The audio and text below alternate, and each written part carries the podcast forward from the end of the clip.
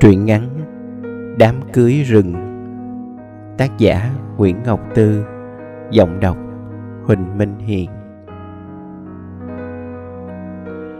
Địa chỉ in trên thiệp cưới có vẻ hẩm hút. Kinh ông này ấp bà kia, Nhưng quá ra rất dễ tìm.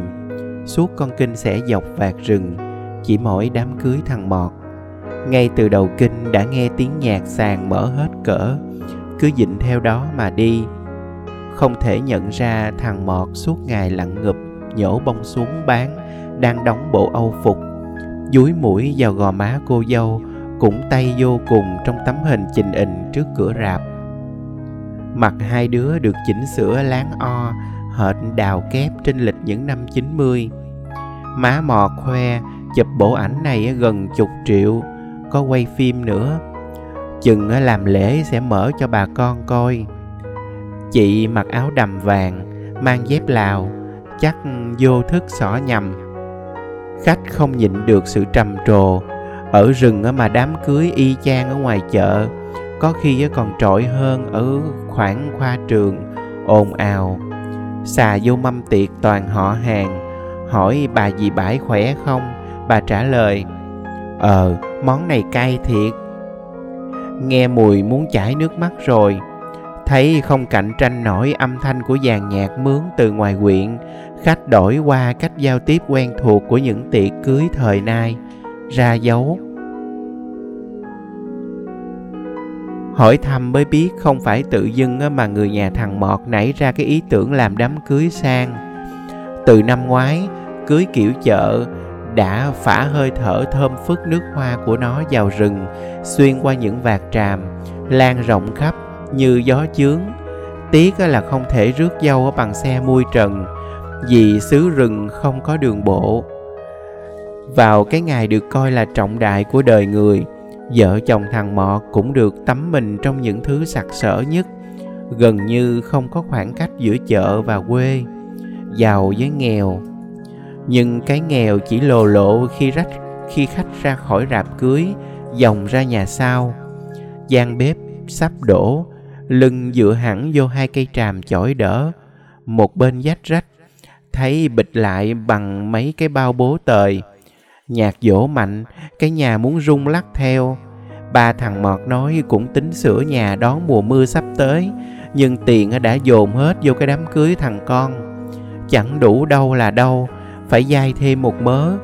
Hai chục năm nay thằng mọt nó lặng ngập bùng sình mấy khi được hớn hở rỡ ràng như vậy, để sau này kể lại cho con cháu nghe. Nhưng cô đừng có lo, đám cưới xong tụi nó dắt nhau đi bình dương làm trả nợ mấy hội.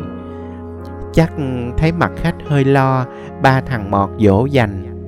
Ngày này tháng sau, ở cái thành phố công nghiệp xa xôi, cách quê nhà 500 cây số, đôi vợ chồng trẻ này nằm trong gian trọ hẹp như lỗ mũi nhắc hoài, nhớ không anh, cái bữa đám cưới mình, mấy thằng bên xong á, nhậu xỉn quá, mửa tại chỗ.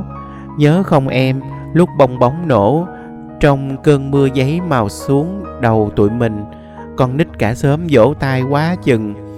Ký ức đó có làm hai đứa quên cặp giò sưng phù vì tăng ca và những đầu ngón tay rướm máu. Quên nước mưa tràn vào nhà trọ và cơm cháy thì khô nuốt cong cổ họng. Thực lòng, với tư cách cô họ thằng mọt, cảnh nó mặc cơm lê xanh đọt chuối, cầm cây bia vàng tâm tâm bọt, nhìn bảnh hơn nhiều so với thằng mọt môi mỏ tím ngắt, mà khách từng gặp dầm mưa ngồi ngoài chợ, bán mớ nhái còm nhôm. Biết đâu những gam màu u ám bôi vào cả đời thằng nhỏ, trong ký ức chỉ mỗi ngày cưới là rực rỡ nhất duy nhất chói lên mỗi khi ngó lại. Nhưng ông nội thằng mọt không chịu nổi cái lý đó, giận lẫy bỏ ra ngồi ngoài hậu giường từ sáng sớm. Liếp chuối cách rừng chỉ một con mương khô đáy, muốn đốt điếu thuốc hút cho đỡ buồn. Nhưng sợ tàn lửa bay gây cháy rừng nên thôi. Thấy khách ra thăm ông già nói sóc ốc, sao không ở trỏng nghe nhạc cho sướng mà ra đây chi? Mướn dàn nhạc bộn bạc không nghe uổng tiền nói vậy thôi ra tận bìa rừng nhạc vẫn bám gót dội theo Ông già nói tuổi chim mới nghe còn sợ hết hồn. Đầu mùa mưa có bầy cò về làm tổ, ông mừng hết nước. Chim cò chịu tới ở, thành sân chim. Ông già sẽ xui ba má thằng Mọt cất cất cái quán nước bán cốc ken cho khách du lịch, đỡ nghèo. Nhưng nhạc nện suốt ba ngày đám cưới, tối hôm qua chim về thưa lắm. Không biết tụi nó có quay lại không? Ông nội thằng Mọt nói, khách tự hỏi không biết ông già đang nói tới bầy chim hay những đứa cháu của ông.